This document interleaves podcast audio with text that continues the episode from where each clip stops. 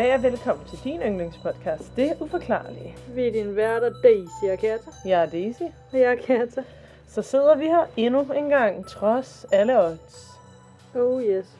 Trods alle odds, så er vi her igen igen. Hvad, har du set noget fedt tv, datet nogle lækre, spist noget lækker mad siden sidst? Hmm, Nej. altså, i dag fik jeg en virkelig god, varm kakao. Ej, gjorde du virkelig? Ja, er det ikke lidt vildt faktisk? Jo, det havde jeg, det vidste jeg slet ikke. Nej, det vidste du overhovedet ikke. Det var slet ikke fordi, at... Jeg var sammen med dig. Nej. Og hvordan, øh, hvordan var det? den, var, den var virkelig, virkelig god. Nå, men øh, tillykke. Jeg er Jo, glad for, tak. at jeg tog dig med ud i, i offentligheden, havde jeg sagt. Jo, tak. Så du kunne få en lille kakao. Selv tak, eller hvad siger man? tak. Men jo, ej, den var virkelig god. Jeg ved, jeg ved ikke, hvad det var med den, men der er bare nogen, de smager bare godt. Ja, det- så er der de andre, der smager mindre godt. Ja, og så er der, der smager rigtig dårligt. Ja. Men ja, ej, jo, den var bare god. Og det var ovenikøbet varm chokolade, og ikke varm... Nej, hvad hedder det? Det var varm kakao, og ikke varm chokolade, selvom det ved jeg ikke engang, altså. Det Nå, ikke, så var det pulver, eller var det chokolade, han puttede i? Jeg så det ikke engang. Nå. Men det smagte mere af varm chokolade end varm kakao, men nogle gange, så synes jeg altså også, at de skriver noget andet, end det det egentlig er. Altså, som de ikke selv helt kan finde ud af det. Ja, fordi varm chokolade er jo nærmest, altså varm chokolade oprindeligt er jo egentlig nærmest bare nærmest flydende chokolade. Ja, Altså som med lidt mælk i, hvor at varm kakao er jo det der meget mælkede. Jamen, det er jo det.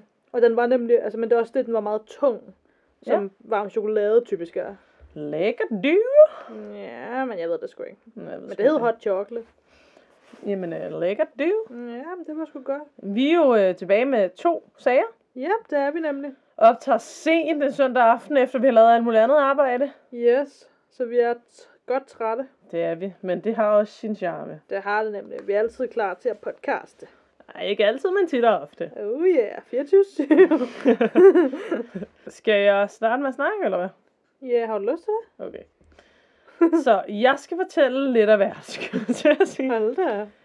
Ja, okay. Jeg kan lige så godt sige, at jeg udtaler, jeg skulle til at sige hele min sag forkert. Forstå mig ret, jeg kommer til at udtale ord forkert. Okay? Okay.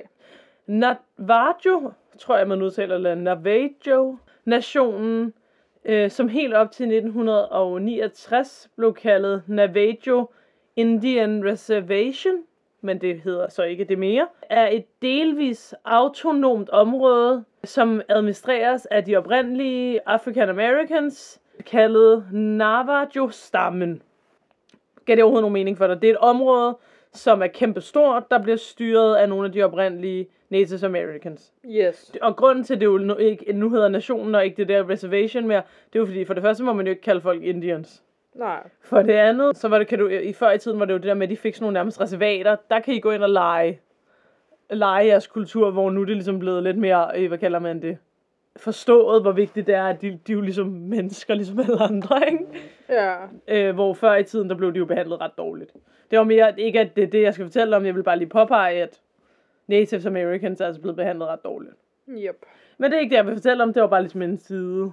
Ja. Det her reservat, som så ikke er et reservat, hold da op, det her område i Amerika er et af de største Native American styrede områder, og det er cirka beliggende 416 km nordøst for Phoenix. Navajo-stammen er en af de største Native American stammer i Nordamerika, og de er kendt for at sælge tæpper, sølvsmykker og kurvevævning. Navajo-nationen er med et areal på ca. 45.000 kvadratkilometer, det vil sige lidt større end Danmark, og er, øh, hvad hedder det, øhm, hjemsted for ca. 75.000 Navajo stammefolk, eller hvad man kalder det. Ikke? Mm. I 2000, eller år 2000, så fik det, der, blev, der hedder Navajo Rangers, til opgave at efterforske nogle meldinger om paranormale aktiviteter i reservatet. Og det er så nogle af de her ting, jeg vil fortælle om, ikke? Mm. Så for lige at forklare, hvad Navajo Rangers er. Det er, altså, der er noget, der hedder Navajos politi, og de tager sig sådan af sikkerhed i samfundet, ikke? Ja. Hvor at Navajos Rangers er ligesom er dem, der passer på selve området og naturen og sådan noget, så vidt jeg kan forstå. Mm. Du kender jo godt, man har hørt ordet rangers fra andre sådan øh, områder eller naturreservater og sådan, ikke? Jo. Øh, og Navajo Rangers blev oprettet i 1957. Stanford Milford og Jonathan Dover er begge to, eller var, undskyld, de er re- retired nu, men de var begge to en del af den her specielle styrke. som var i, øh, i området, ikke? Ja. Og de mødte hinanden igennem deres job, og fordi de arbejdede så meget sammen her, så blev de næsten som brødre. Okay. Som sagt, i år 2000, så fik øh, The, The Navajo Rangers ligesom alle de her meldinger om paranormal aktivitet. Ikke fordi det havde de også fået meget før, men der blev ligesom taget hånd om det i år 2000, ikke? Der havde nemlig været en klage, fordi at øh, enheden, som var dem her Navajo Rangers, øh, skulle have ligesom ignoreret, eller hvad man kalder det, en fortælling om, eller nogen havde sagt, at de havde set Bigfoot. Og så havde de så fået en klage, og så mente chefen for det her Navajo Rangers ligesom, okay, nu må vi gøre noget ved de her paranormale meldinger, vi får, som der ikke bliver gjort noget ved. Og grunden til, at der ikke blev bliver gjort noget ved det, er, fordi i USA er der ikke rigtig nogen procedurer, så vidt man ved, for hvad der skal gøres, hvis nogen, altså hvordan man efterforsker paranormale ting. Der er jo så historier om, at øh, hvad hedder det, um, FBI har noget lidt ligesom i X-Files, du ved, altså sådan nogle specielle styrker og sådan noget. Men pointen er, at der var ikke rigtig nogen, der gjorde det her, så derfor vælger chefen for de her Navajo Rangers ligesom at tage sagen op. Mm. Også fordi der var rigtig mange i befolkningen, der var rædselslagende for alle de der ting, de oplevede, ikke? Ja. Ja, så staten medførte, at Jo- Jonathan Dover fik så tildelt af deres chef at undersøge de her paranormale aktiviteter rundt omkring i området, ikke? Medford og Dover, de var åbenbart de ideelle til jobbet. De var nemlig opforsket, eller ikke opforsket, wow, opvokset både inde og uden for det her øh, område Navajo, og det vil sige, at de ligesom kunne, hvad kalder man det, agere i begge samfundslag, hvis man kan sige det sådan. Mm. Øh, plus at de så havde, øh, de var jo blevet uddannet, så de havde øh, både objektiv og retmedicinske sådan, øjne eller briller, de kunne tage på i forhold til de her paranormale begivenheder, men de var samtidig forståelige over for kulturen og respektfulde, og kunne ligesom forstå både tabuer og Navajos traditioner. Altså i forhold til, hvis det bare var en eller anden total rando, der kommer efterforsket, ville de måske ikke kunne sådan, begå sig i kulturen. Mm. Og ikke forstå ligesom gamle folkehistorier og sådan noget, ikke? Ja. I mere end et årti, der øh, hvad hedder det, forhørte og interviewet med for der Dover utallige rædselslagende beboere i det her område, og der var fortællinger om alt fra Bigfoot og UFO'er til møder med skinwalker, som du har snakket om, mm. og andre rystende paranormale oplevelser, ikke? Ja. Og jeg vil så fortælle om nogle af de historier, de ligesom har fortalt, ikke? Så de går nærmest ind og bliver The X-Files jo, Ja. altså i det her område, ikke? Jo. Det er meget interessant, ikke? En af de første undersøgelser, som Milford og Dover de tog på, det var i nærheden af det, der hedder San Juan-floden i New Mexico. Over 30 lokale her havde rapporteret observationer af Bigfoot øh, op langs flodbredden, altså forskellige rapporter langs flodbredden, ikke? Rapporter, som øh, politiafdelingen i området havde afvist. For at fø- øh, søge svar i samfundet, så havde øh, de her Navajo Rangers, altså Stan og Jonathan, de valgte så ligesom at forhøre sig rundt her omkring dem, der boede op langs floden, ikke? En lokal berettede om, at hun var kommet kørende en dag, og så havde hun ligesom set en, hun troede var en blaffer, som var meget høj, men så havde hun ligesom opdaget, at den her skikkelse havde haft hår ud over det hele, og hun havde ikke kunne se nogen ansigtstræks. Okay. Og mange, øh, mange af dem, som efterforskerne snakkede med, de sagde noget af det samme, ikke? De havde endda fået vidneforklaringer, der berettede at have set Bigfoot, Bigfoot, Bigfoot, der gik hen over hegn, tage forven ind i indhegninger, og så tage foråret og gå ud af indhegningen igen. Altså, du ved, som bare har stået og kigget, mens Bigfoot er kommet og taget deres vor og gået igen. Okay. Ja. Der er også får, der er blevet fundet ligefrem dræbte.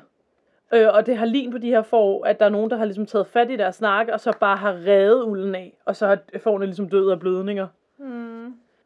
Bigfoot blev typisk beskrevet 230-260 cm høj, muskuløs, muskuløs og have store brede skuldre, med hjørnetænder og lugtende som en våd hund, og så have hår selvfølgelig, ikke? Mm. En dame ved navn Brenda Harris fortæller, at hun en sommeraften havde haft alle sine vinduer åbne i sit...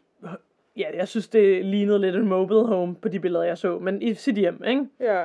Hendes mand var kørt på arbejde kl. 22.30, øh, fordi han var nattevagt et eller andet sted, ikke? Mm. En halv time senere havde hun så hørt noget på verandaen. Ah. Så var der ligesom en, der havde taget fat. Det var sådan et, øh, hvad kalder man, sådan dørnop, sådan en dørhåndtag, der var rundt. Ja. Et, en, der havde taget fat i det her dørhåndtag, og så begyndte at dreje, sådan for at lade ham så komme ind. Så går hun ligesom hen og låser op, og så kan hun ligesom høre, at den, den der ligesom holder i håndtaget, slipper. Og så åbner hun døren, og foran hende står der det her kæmpe væsen. Hun kan nærmest ikke tro, hvad hun ser. Det er et stort, behåret væsen. Hun beskriver dog det her væsen som en smule afpillet mere end muskuløs. Pludselig så springer bæstet ned ad verandaen og løber mod vest.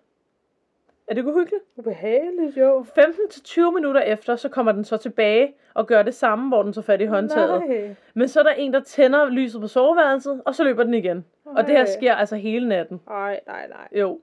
Ved daggry, dy, øh, ved daggry så foreslår hun så sine børn, at de lige går en tur rundt om huset. Mm. Og ude foran hendes datters værelse, så finder de så et fodspor, der er 45 cm langt og 10 cm bred.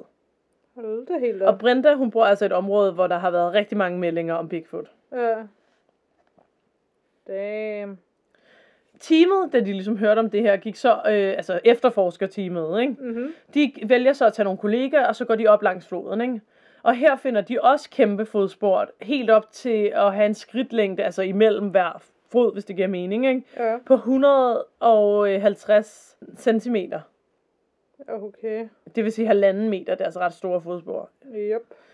De finder så også på et pigtrådshegn, så finder de nogle totter hår, som stadigvæk har rod. Altså man kan jo ligesom hive hår ud med roden, ikke? Mhm.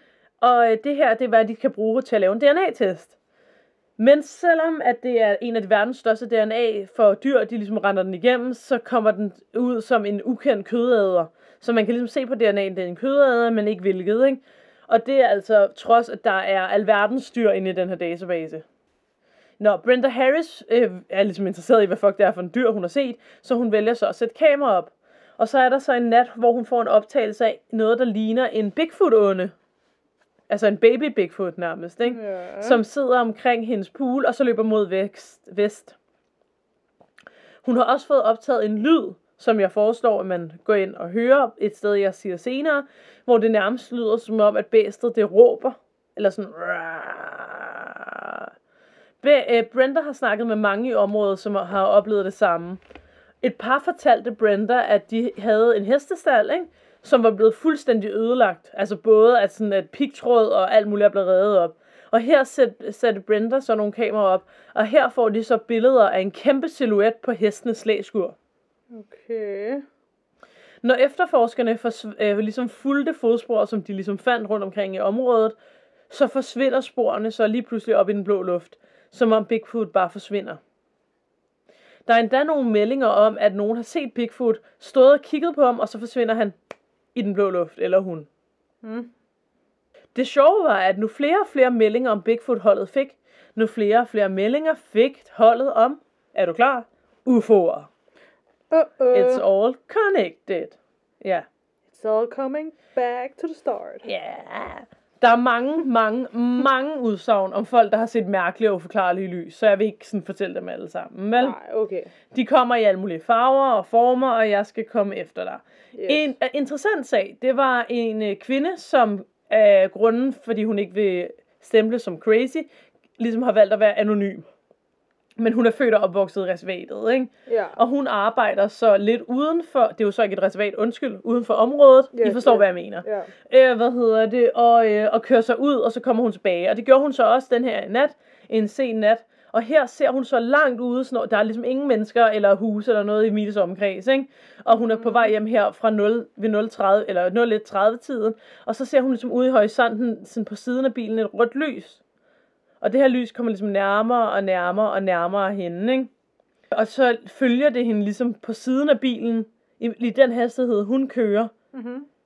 Lige så hurtigt som bilen, hvis det giver mening, ikke? Okay. På et tidspunkt så drejer jeg vejen så skarpt, at hun bliver nødt til at kigge på vejen og ikke på kuglen, for ligesom ikke at køre galt, ikke? Øh, Når hun så kigger op igen, så er kuglen meget tættere på bilen og er nu lysende hvid. Den følger efter hende i noget tid, før den så lige pludselig, og hun er bange og sådan noget, ikke? ja, ja, ja, ja. Bare lige pludselig stryger direkte op i vejret. Det er nærmest en rund kugle af lys, ikke? Mm. Og så efter det her, så begyndte hun så at lide af migræne og hovedpine, som hun aldrig har haft før. Åh oh, nej. Jo. De her sådan, efterforskere fra øh, det her Rangers team, de øh, fandt overraskende nok beviser for, at bilen var blevet påvirket. De gør sådan en, øh, hvad kalder man det, sådan en øh, efterforskning, hvor de går rundt om bilen, og to steder finder de så udsving ved sådan en kompasnål, de går med i hånden. Og hvis man ligesom kigger på bilen opfra, ser de to punkter på bilen, der er på hver sin side af bilen, og så tegner, tegner en linje igennem, så vil den linje gå direkte igennem førerens hoved. Giver det mening? Som om der er kommet stråling ind fra sådan to sider. Ja, Ja, så man kan jo snakke om, om det her lys måske scannede hende hers hoved. ja. Ja, yeah. Ubehageligt. noget interessant, man kan snakke om, er, at der faktisk er meget overnaturligt, der kan spores tilbage i Nava- Navajo-kulturen. Blandt andet på deres gamle vægmalerier, som jo er meget, meget gamle, ikke? kan man finde afbildninger af noget, som er blevet beskrevet som stjernefolket. Mm. Og der er der jo selvfølgelig nogen, der mener, at de her afbildninger godt kunne ligne rumvæsener, ikke? Ja. Nå, kan du huske, at jeg sagde noget om skinwalkers? Ja. Ja, fordi i den her kultur her er hekse og skinwalkers og sådan noget meget normalt at blive snakket om, ikke? Mm. Og faktisk er der en af de her øh, rangers her, der selv har oplevet at se en skinwalker. Okay. Det er nemlig øh, Stan her, øh, Stan Milford, der har fortalt sin egen historie om en skinwalker, hvor han selv som ung, altså før han blev ranger og sådan noget, var ude og køre sin bil, mm-hmm. og så lige pludselig er der sådan en kæmpe stor grå, altså kæmpe stor grå, nærmest ulve-hundeskikkelse med lysende øjne, der løber ved siden af hans bil, og sådan kigger ind på ham og nærmest sådan ser på ham med sådan unaturligt klogt blik. Og så ja, prøver han at køre fra den, men han kan ikke, og til sidst så parkerer han bare sin bil, hvor han bor og løber ind øh, i hans hus og siger til hans far, hvad han så, og hans far siger, at det betyder, at der er nogen, der vil hans familie ondt. Ja, og senere vil jeg også fortælle, hvor I kan høre lidt mere om det her. Der var også en historie, så jeg gør det lige lidt kort, fordi vi skal nå at komme igennem det hele, ikke? hvor at de tog ud for at efterforske en hjemsøgning af en bygning, som var sådan en administrativ bygning, øh, som var blevet opbygget i 1930, og så også tidligere var blevet brugt som lighus, men nu blev brugt som sådan en administrativ bygning. Ikke? Mm-hmm. Og der var blandt andet en medarbejder, der kunne fortælle, at hun oplevede, at der var en, der blev ved med at ringe til hende, men hver gang hun tog telefonen, var der ikke nogen, og der var ikke nogen, der kunne spore opkaldet. Det sjove er så, at når de her fire efterforskninger, som de var her, stadigvæk med de to originale, jeg snakkede om, men de to ligesom fire, deres kollegaer er med, så oplevede de alt muligt, blandt andet hørte de stemmer og sådan noget, men det sjove var også, der var sådan noget med, at der var små mønter, der blev smidt rundt omkring. Altså lige bag ved dem, altså bare kom ud af den blå luft, Hey. og altid landede med platten, eller heads up, Ja. så den landede på, hvad er det, det hedder på dansk, krone op, heads up, I ved, hvad jeg Øh, er mener. tvivl, men Altså, ja. det var helt vildt mange af de her mønter, der blev smidt, altså lige bag ved dem, eller ved siden af dem, eller sådan, Ej, hvor- hvor de så, at mønterne bare ligesom kom ud af den blå luft. Ej, hvor mærkeligt. Det sjove var så, at da en af de her efterforskere og hans kollega sidder hjemme i sit eget hus der, Ja. så lige pludselig begynder der at blive smidt mønter hjemme i hans hus rundt omkring dem. Ej, nej, nej. Som om, at den her, der hjemsøgte den der administrationsbygning, var fyldt med ham hjem. Ja. Ej, nej, nej. Og der er selvfølgelig mange, der snakker om, om alle de her ting kan hænge sammen. Altså hjemsøgelser, skinwalkers, UFO'er, Bigfoot. Og Stan og og Jonathan, de tror faktisk, at det godt kunne hænge sammen. Der er faktisk nemlig, når de selv omtaler, en historie i den her Navajo-kultur, der handler om, at alt, eller at deres kultur ligesom er faldet ud af andre verdener og ind i vores verden, hvis det giver mening. Mm. Så måske den her port til de andre verdener står åben den dag i dag. Ja. Den her sag, den er også fra Unsolved Mystery på Netflix, hvor du også kan se og høre meget mere om alt det her, jeg har snakket om. Så skal jeg også sige tak til Wikipedia og unsolvedmystery.com og bare unsolved.com. Tak til alle dem. Tak, tak, tak. Hvad tænker du? Jeg synes faktisk, det er Det- afsnit er meget interessant. Ja. Har du set det? Nej, det har jeg ikke. Det Gør lyder det. interessant. Det er interessant. Du kommer ligesom rundt om en mange forskellige ting, og mange øjenvirter. Der var faktisk også en, det var så ikke lige en, jeg havde øh, med i det her afsnit. Der var en, der snakkede om, at, øhm, at han ligesom havde sådan en, jeg tror han har sådan en hesterange-agtigt, ikke? Ja. Og så var- havde han mange aftener i træk ligesom set sådan et kæmpe stort lys ud i horisonten, der nærmest havde sådan nogle dråbelignende lys, der fløj ud fra den, hvor han kunne tale om, det lignede, at den enten smed noget ud i vores univers, eller at det var små rumskibe, altså måske de her lys, jeg også har snakket, Ja. der ligesom kommer ud af den. Og han for, formår faktisk at tage billeder og sådan noget af det. Okay. Mm. Meget interessant, og interessant, det hele ligesom sker det samme sted. Ikke? Jo. Det har vi jo hørt om før også, at der er områder, der er meget aktive. Ikke? Mm. Og der er altså rigtig mange meldinger om UFO'er og lys og sådan noget. Ja. Ja, fordi jeg vide, om det er sådan en effekt, hvor at når først der er nogen, der ligesom begynder med at snakke om det, det der bestemte sted, at så kan andre også have en tendens til at begynde med at snakke om det Ja. lige det sted. Eller om det netop er sådan en ting med, at der kan være sådan ekstra energi eller aktivitet på grund af et eller andet Ja. bestemte steder. Jeg tænker bare, fordi det, det der tænker jeg, at du tænker, at folk ligesom bare siger, når jeg føler sådan noget. Nogle af de der, man ser i de der programmer, ikke? Ja. Selvfølgelig ved jeg godt, der også er noget med sådan, hvor vil de have berømmelse og sådan noget, men hvor meget berømmelse får du af at sidde og sige sådan noget i sådan en eller anden dokumentarserie, ikke? Ja, altså ja, sådan, ja, det, det. Og når det er sådan nogle mennesker, der virker som om, de lever nogle liv, der bare er så langt væk fra, og sådan, du ved, gerne vil være på tv og sådan noget, og så sidder de med overbevisning og siger sådan, jeg er sikker på, at jeg så Bigfoot. Eller du ved, Ja, der er bare noget af mig, der er sådan, hvorfor skulle man gøre det? Ja. Og jeg, i det der afsnit der, Unsolved Mysteries, der er der jo decideret altså billeder, folk har taget. Og de er jo selvfølgelig sløret og sådan noget, men hvor at det ligner sgu, altså. Men igen kan man jo sige, der har jo været mange billeder i godsøjne af Bigfoot. Det er sjovt, hvordan ingen af dem er tydelige, ikke? Men Ja. du ved. Ja, det, ja, det er ikke til at vide. Der er en del af mig, der har lyst til at tro, fordi det vil forklare om, hvorfor mange folk siger sådan noget. Der er også en del af mig, der er bange for at tro på det, fordi det er fandme også crazy, hvis der er alt muligt crazy derude, vi ikke kan. Ja. Men det er sjovt, for vi har jo snakket før om det her med dimensioner. Der er noget, noget tankevækkende ved det her med, at de i deres kultur har en fortælling om det. For hvad nu, hvis de bare lige der har lidt af adgang til de forskellige universer? Mm. Ja, det kan jo sagtens være. Eller sådan, tænker du, at det sådan nærmest er en parallel dimension, hvor der måske bare findes en masse Bigfoots? Ikke kun Bigfoots, men også skinwalkers, rumvæsener, hvis det er rumvæsener. Altså du ved, Ja. at alle de her ting ligesom bare glitcher ind i deres verden en gang imellem. Ja. Ja, det er sindssygt. Hvis det er tilfældet, så kan det jo være, at vi er lige så skræmmende for, For dem. Ja. Ja. Det kan være, at den der Bigfoot troede, det var dens eget hjem, og så lige står der en eller anden weird dame der. Jamen det er det. Og så den Ja. der Bigfoot er bare sådan, what the heck. Ja, det er der, jeg bor, mand.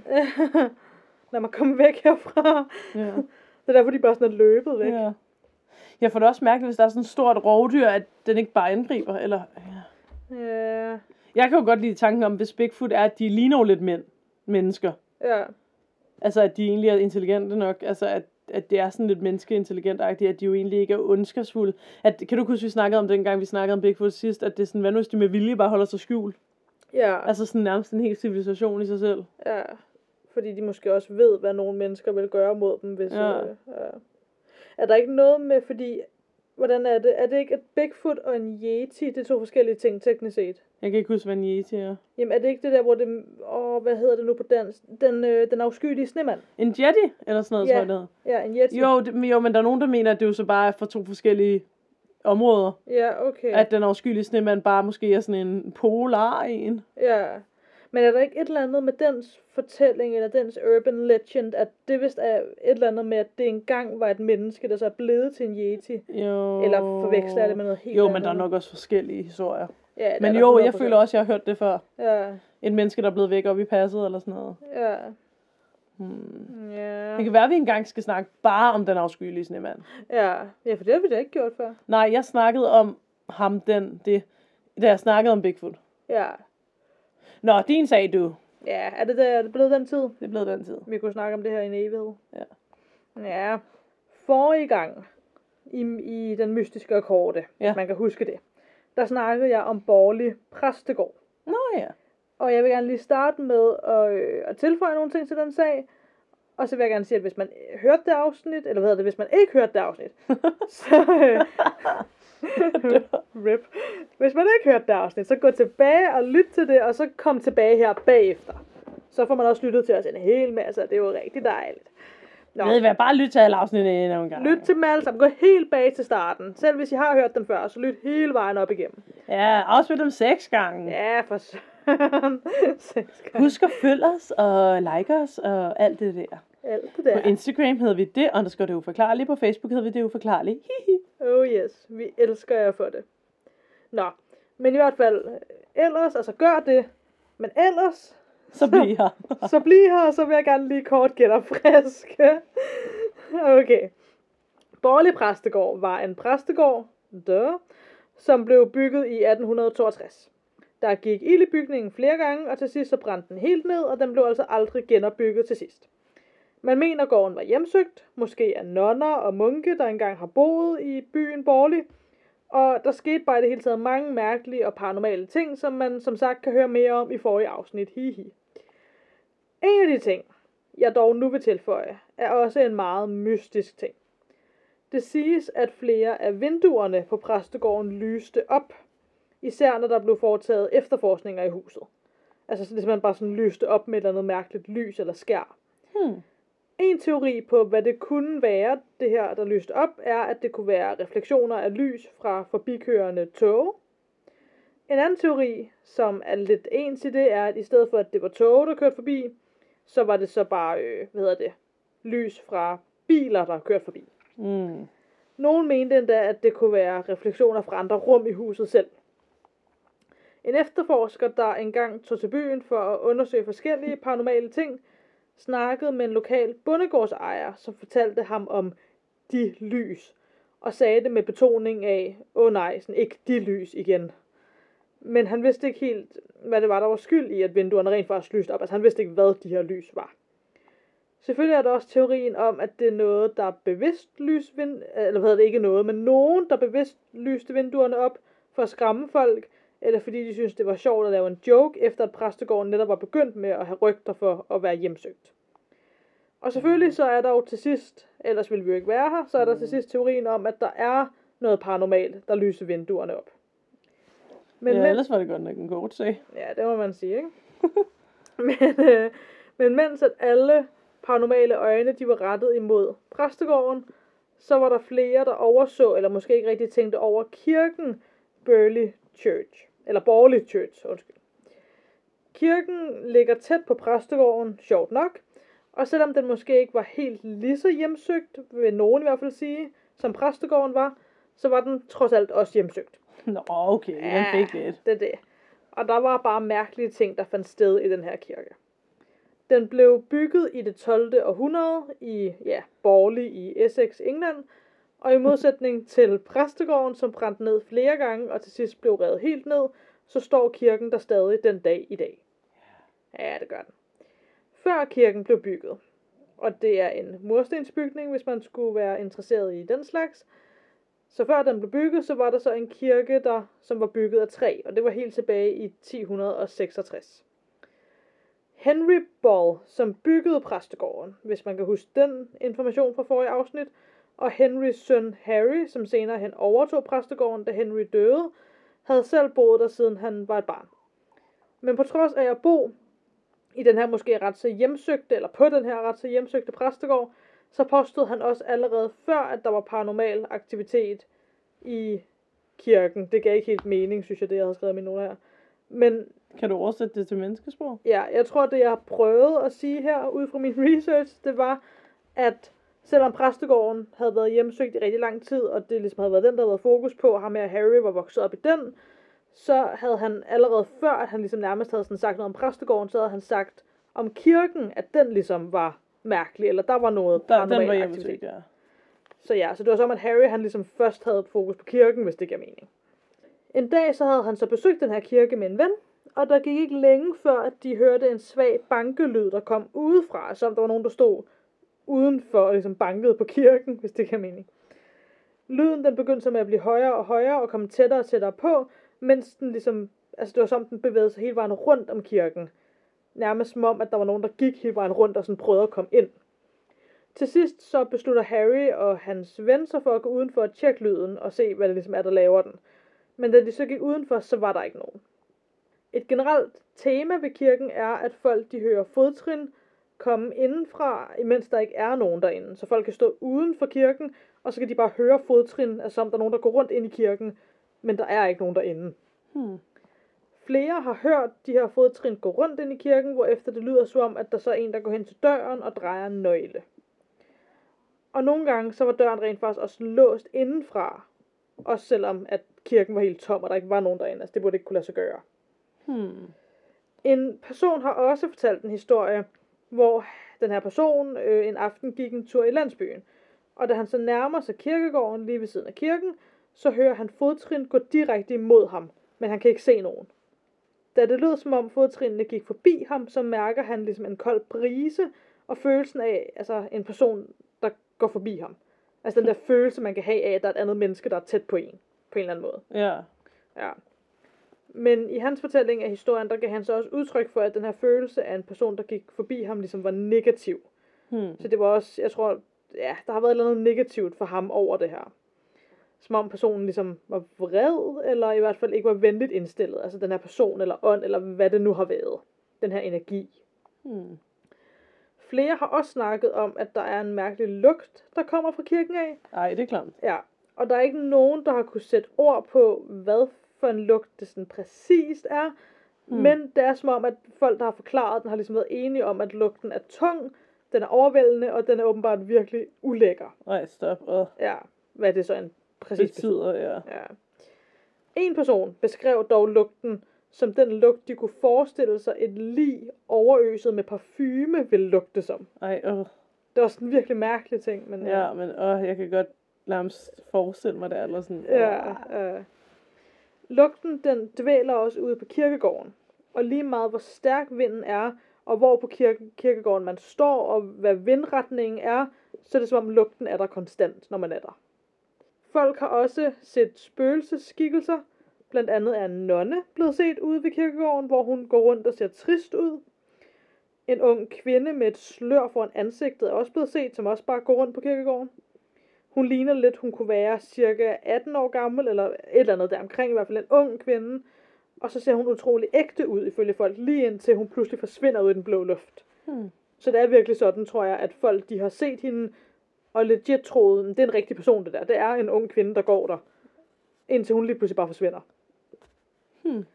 Inde i kirken, så er der så blevet set en munk, som ofte sidder på hook over et hjørne, nærmest som om han prøver at gemme sig.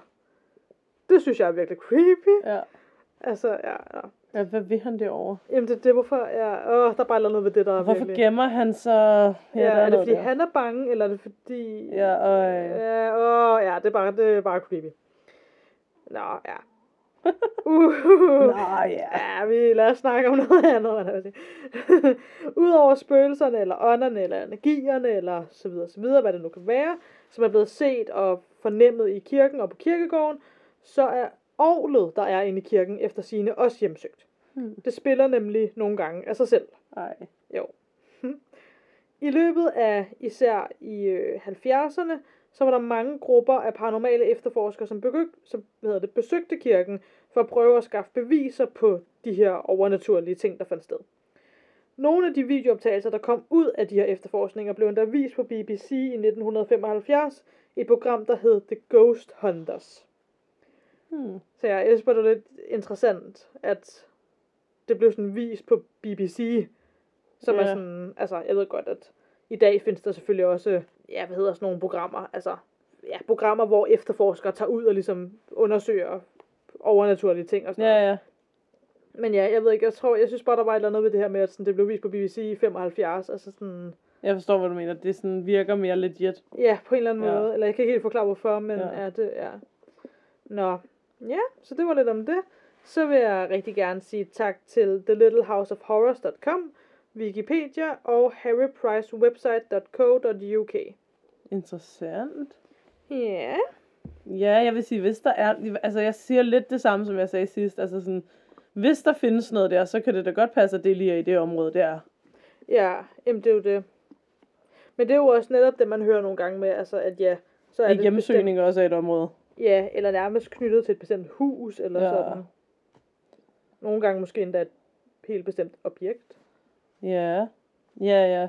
Jeg hørte det sådan noget helt andet. Ikke? Jeg hørte en anden podcast, Ja, som hedder My Favorite Murder, og der snakker de også nogle gange om ting, der ikke er sådan direkte er mor, men sådan, ja, hvad kalder man det? Am, altså, macabre amazing stories, eller du ved, sådan, og der var der en, der fortalte, en af dem, øh, hvad hedder det, Georgia, der fortalte om, at sådan i gamle dage, altså meget gamle dage, før at mumier og sådan noget blev gjort til noget, man ligesom så udstillet, og mm. så var der folk, der ligesom bare sådan, der var alle mulige historier, noget med, at man lavede rige mennesker, købte sådan unwrapping, eller lavede sådan nogle unwrapping parties, hvor de tog mumier, og så lavede de parties, og så pakkede de dem ud, og sådan, altså alle mulige syge historier. okay. Men at der blev også åbenbart også solgt noget, der var sådan mummy paint, som var sådan en speciel brun farve, som maler, ligesom man, altså alle, der malede, ligesom kunne købe og lave malerier med.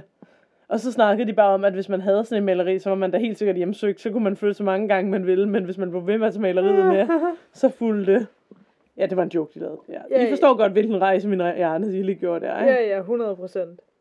Men jeg forstår ikke det der mumiemaling, eller hvad det hed. Hvad, Ja. Altså, hvor, altså, jeg forstår ikke helt, hvad det var med det.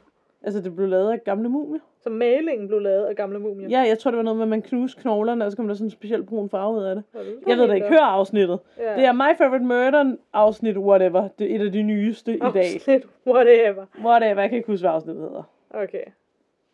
Fantastisk. Et af de nyeste den dag, som vi udgiver vores afsnit. Et af de nyeste, de har afgivet. Ja. Eller vi optager jo faktisk søndag den, hvad er det, den 13. november. Så et af de nyeste. Per den dag. Ja, præcis. Per søndag den 13. November 2022. Yes. Godt. Så er vi det på plads. Hvis I kan høre en mærkelig mave, der rumler, så er det altså bare min. Det er, fordi jeg simpelthen har sådan nogle maveproblemer, hvor min mave ligesom hele tiden bliver bloated og har nærmest meget væske i sig, og jeg kan ikke helt forklare, at jeg har ondt i den og sådan noget, og jeg har tit haft problemer med min mave, men lige for tiden er det altså slemmere, så sådan, den siger altså bare lige lyde. Så undskyld, hvis det irriterer jer. Mm. Jeg ved ikke, om man kan få den til at sige nogle lyde, I kan høre. Kan man høre det, tror du, på? på? Det er... Det kan være, man kan høre det. Der. Ja, og det er altså, jo, jeg drikker meget, men det er altså ikke, fordi jeg har drukket. Den lyder bare sådan for tiden. Ja, altså ja. sådan, jeg ved ikke. Hvis nogen har et råd til, hvad det kan være, der er galt med den, så send gerne en besked. Oh yes. ja. Men jeg har altid haft meget følelse mave, men lige for tiden er den virkelig slem. Ja. Ja, jeg føler med dig. Tak. Så lidt. Skal vi tage ugens lys? Det kan vi gøre. Mit ugens lys er... Mm... Skal jeg starte? ja, okay. Jeg har i hvert fald et lys. okay. Jeg var simpelthen ude her den anden dag, eller hvornår det nu var, og finde i hvert fald noget af mit nytårstøj. Okay! Yeah! Oh, New Year's Eve is coming up in a month Oh, and yes. some days. Oh, Uh-oh. yeah. Faktisk Og det- halvanden måned til. Ja. Rip. Ja. Men ja, det er langt fra, altså det er faktisk altså ekstremt mange år siden, jeg altså sådan bevidst har været ude for at finde nytårstøj. Altså, at jeg ikke bare har taget noget gammelt tøj, hvad han er, hvad jeg kalder det. Gammel lasse. Så det var lidt exciting. Ja, uh, gik du Ja. seriøst rundt og ledte efter nytårstøj? Ja, det var sådan, altså det var, det var ikke min plan fra starten af, men det blev det så, altså, da jeg var ude. Ja, ja, ja. Ja, det kunne noget. Så kommer vi så til at sidde alene. Men hvis, selv hvis vi gør det, så skal vi dress op. Øh, Og det tror jeg heller ikke, vi gør, fordi Nej, nej, det gør vi vi har allerede snakket med nogen. Men du forstår, hvad jeg mener. Oh yes. Man dresser op til nytår, det er jo. Ja, det gør man. Det, Selvom en nytår i joggingbukser også vil kunne. Altså, det kan også. Det er også, det er også en vibe. det er en vibe. Men det er ikke den vibe, vi kører med i år. Nej, det er det ikke. Altså, man kan jo ikke, altså, man kan jo næppe stå og se dronningens nytårstale i joggingtøj. Ej, ej, det skulle far mig til at gøre. Samtidig med, så værdsætter jeg også, hvis nogen af jer gør det. Så jeg respekterer jeg det. Ja. Altså, noget, der virkelig også kunne være et mood, det var at have et fuldt joggingsæt på, og så stiletter. Oh yeah. Ja, eller fuld jogging, så stiletter og nytårshat. ja, nej, det er også virkelig et mood. Ja. Ja, ej, det ender jo nok med at være her, dig, mig, min lover boy, og det løse, skulle jeg til at sige. Tillyse. Ja, Din mor, for eksempel. ja, ja, din sugar daddy. Ja, jeg gider han lige bliver væk, når min kæreste kommer. Ej. Ej, det er ham, der skal betale for gildet. ja, det behøver min kæreste jo ikke. Nej, det er true, true. Ja, en til hver ting, ikke? En mand til hver ting. det er selvfølgelig bare en joke, det her. Hvis Ikke nogen også? skulle være i tvivl. Hvis nu man er min kæreste og lytter. Ej. Ej jo, det er en joke. Ja. Jeg er til monogame forhold. For det meste. Ej. wow. Ej, øhm, det hedder monogame, ikke? Jeg ved det faktisk ikke. Jeg sad lige og tænkte på, sådan er det, hvad det hedder? Så siger jeg sådan i virkeligheden, jeg er til flere, flere kærester. ikke? Ja, nogle af de der ord er lidt svære at finde rundt i. Ja, jeg har en kæreste. På nuværende tidspunkt. Wow. Den her joke var for god til at komme videre med. Ja, Okay, sagde hun du. også i går. Jamen, var det så det? ja, det tænker jeg. Ja, men så until then. Og til alle andre derude. Please don't hjemse os. Wow.